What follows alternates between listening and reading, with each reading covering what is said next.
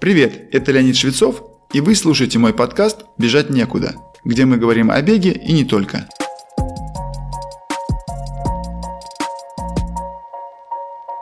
Сегодня хочу рассказать о возможных проблемах, которые могут серьезно досаждать бегуну прямо во время тренировки. Особенно неприятно, если это происходит во время соревновательного забега. Поскольку впереди весенний соревновательный сезон, включающий множество различных марафонов, речь пойдет о том, что же предпринять на дистанции, если такая напасть вдруг заставит снизить скорость или вовсе остановиться. Но начну, пожалуй, с причин возникновения судорог. Чаще всего они случаются в икроножных мышцах.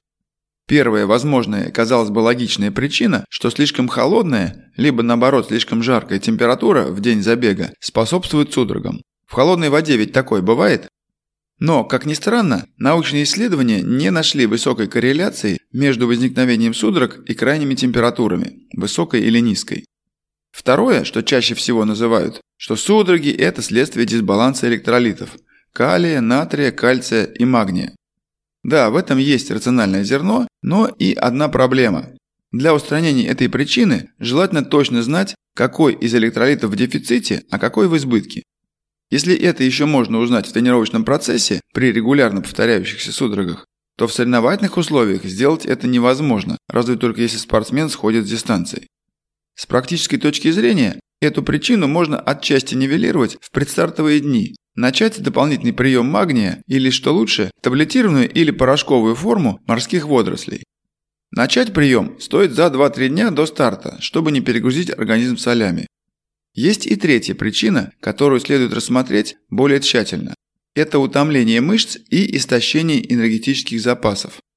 Понятно, что утомляются все марафонцы, независимо от скорости бега. Но склонность к судорогам, несомненно, выше у тех, кто либо взял непосильный для себя темп на первой половине дистанции, либо хуже подготовился, то есть мало тренировался, не систематически или просто не готов к такой дистанции либо пил недостаточно жидкости с электролитами, то есть изотоников или просто солевых растворов, особенно в теплых или жарких условиях. Когда же возникают судороги икроножных мышц? Чаще всего марафонцев начинают беспокоить судороги в районе 30-32 километра. И это очень подозрительно совпадает со временем появления у большинства симптомов марафонской стены. То есть глубокое истощение запасов гликогена может привести в том числе и к склонности мышц неконтролируемому сокращению. Что этому можно противопоставить? Конечно, надо выбирать адекватный темп бега и также своевременно пополнять свои запасы минералов по ходу гонки, питаться углеводными гелями или подобными продуктами. Тогда вероятность судорог будет существенно меньше. Обращаю внимание, что я говорю вероятность, а не гарантия. В беговых формах частенько встречаются высказывания бегунов, что после двух-трех марафонов судороги перестали им докучать.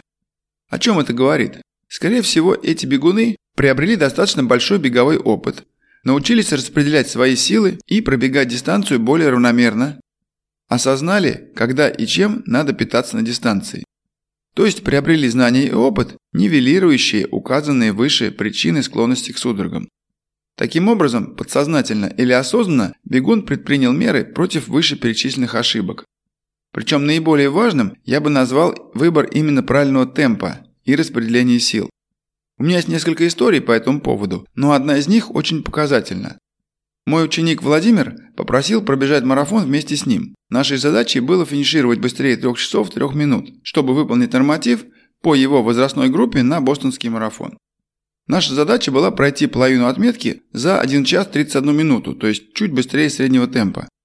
Именно так я оценивал готовность Вовы как реальную. Но он чувствовал себя очень хорошо и совершил классическую ошибку начинающего марафонца. Решил создать себе задел или запас времени на вторую половину. В итоге на отметке полумарафона наше время было 1 час 29 минут с небольшими секундами. Но уже после 24 километров мой ученик стал сбавлять. Хуже было то, что к отметке 28 его начали беспокоить позывы на судороги. И даже снижение темпа все равно их не предотвратило. В итоге нам пришлось не только сбавить, но и дважды останавливаться на полторы-две минуты каждый раз для массажа и подтягивания его мышц. К слову, к судорогам икроножных добавились еще и спазмы задней группы мышц бедра, той же ноги. Удивительно было то, что за несколько километров до финиша мы вернулись к той скорости бега, которая была необходима для целевого результата. Однако остановка и потеря скорости между 28 и 35 километрами привели к потере не только запаса минут, но и намного больше. Наш итоговый результат был около 3 часов 10 минут. Что можно предпринять, чтобы предотвратить судороги икроножных мышц? Но я обещал рассказать о мерах, которые можно предпринять для профилактики и борьбы с судорогами, если уж они случились. Первое. Превентивно можно попринимать препараты магния и калия за 2-3 дня до забега. Например, панангин или аспаркам в половине терапевтической дозировки вполне подойдут. Оговорюсь, что это оправдано, если вы сделали соответствующий анализ крови, где были установлены пониженные или погранично низкие показатели этих минералов. Второе. Сделать хорошую разминку перед стартом. Если есть склонность к судорогам, знаете по тренировкам или предшествующему опыту, может очень помочь массаж валиком или другим массажером. Даже прямо перед бегом можно включить самомассаж каким-нибудь мини-валиком, который потом можно сдать на хранение вместе с вещами. Это тоже будет частью разминки. Третье. Выбирать правильный темп бега по вашей текущей физической форме и следовать плану на забег, намеченному тренером, либо вами самими. Если же судороги все-таки появляются. Первое действие – попробовать силой хлопать область над мышцами ладонью, это активирует болевые рецепторы на коже и может ослабить и даже снять судорожные явления в подлежащих мышцах. Если это не помогает, надо потянуть спазмированную мышцу или мышцы. Для этого надо остановиться, поставить переднюю часть стопы на возвышение или бордюр или что-нибудь подобное и потянуть пятку вниз, сохраняя ногу прямой. Можно упереться руками в стену или столб перед собой, а ногу отставить назад и тянуть пятку к земле. После 30-40 секунд такой растяжки мягко помассировать мышцу руками и продолжить путь. Возобновлять движение, понятное дело, надо очень плавно. Можно даже несколько шагов пройти пешком и тихонько перейти на бег. Более жестоким, но действенным методом является применение уколов булавкой, вовлеченной в судорогу мышцу. Механизм воздействия аналогичен хлопкам, просто имеет больше шансов преодолеть порог нечувствительности. В советское время марафонцы всегда прикрепляли булавку на майку или беговые шорты, чтобы при необходимости снять ее и применить по назначению. Действовало это быстро и довольно эффективно. Но помните, что это острый предмет и при чрезмерном усердии можно проколоть кожу до крови, и такое тоже встречается. Однако наиболее действенным и грамотным будет снизить скорость и начать прием всего перечисленного, то есть углеводов, изотоника и тому подобного, еще на стадии появления намеков на судороги. То есть, если почувствуете, что с мышцами что-то не в порядке, а до финиша еще километров 10-15, вряд ли получится проскочить. И лучше сбавить, то есть пожертвовать двумя-тремя минутами от результата на финише, чем терять гораздо больше на остановке и мучения, связанные с избавлением от уже случившихся судорог. Также рекомендую подбирать свое питание по дистанции с наличием всех четырех наиболее важных в профилактике электролитных дисбалансов составляющих, а именно ионов калия, натрия, магния и кальция, а также хлорида, сульфата и фосфата. Но наиболее эффективным будет все же адекватная по продолжительности и сбалансированности подготовка к вашему забегу. В этой связи у меня еще есть история, на этот раз из собственного опыта. Это был мой дебютный ультрамарафон, который к тому же был и остается самым престижным в мире. Несмотря на способность бежать быстрее соперников, мои мышцы не были полностью готовы к бегу по холмистой местности, особенно под спуски, Мои квадрицепсы стали сдаваться на затяжном спуске за 18 км до финиша. Когда мой последний соперник начал убегать в отрыв, мне пришлось сбавить из-за почти спазмирующихся четырехглавых мышц бедра. В итоге я отстал от лидера на полторы минуты. За 5 км до финиша спуск стал менее крутым, и я смог существенно прибавить темп, тем более, что сзади меня догонял третий бегун. На финише меня от победителя отделило всего 37 секунд, то есть за каких-то 5 километров я сократил отставание на 53 секунды. Но я просто не смог противостоять разрушающему действию спусков на мой опорно-двигательный аппарат. На свой следующий комрадс, бег вниз, я приехал подготовленным и смог не только выиграть, но и побил стоявший 21 год рекорд трассы. Что делать, когда судороги в икроножных мышцах прошли? Важно понимать, что возобновлять бег в том же темпе значит сразу дать существенную нагрузку на уставшую мышцу.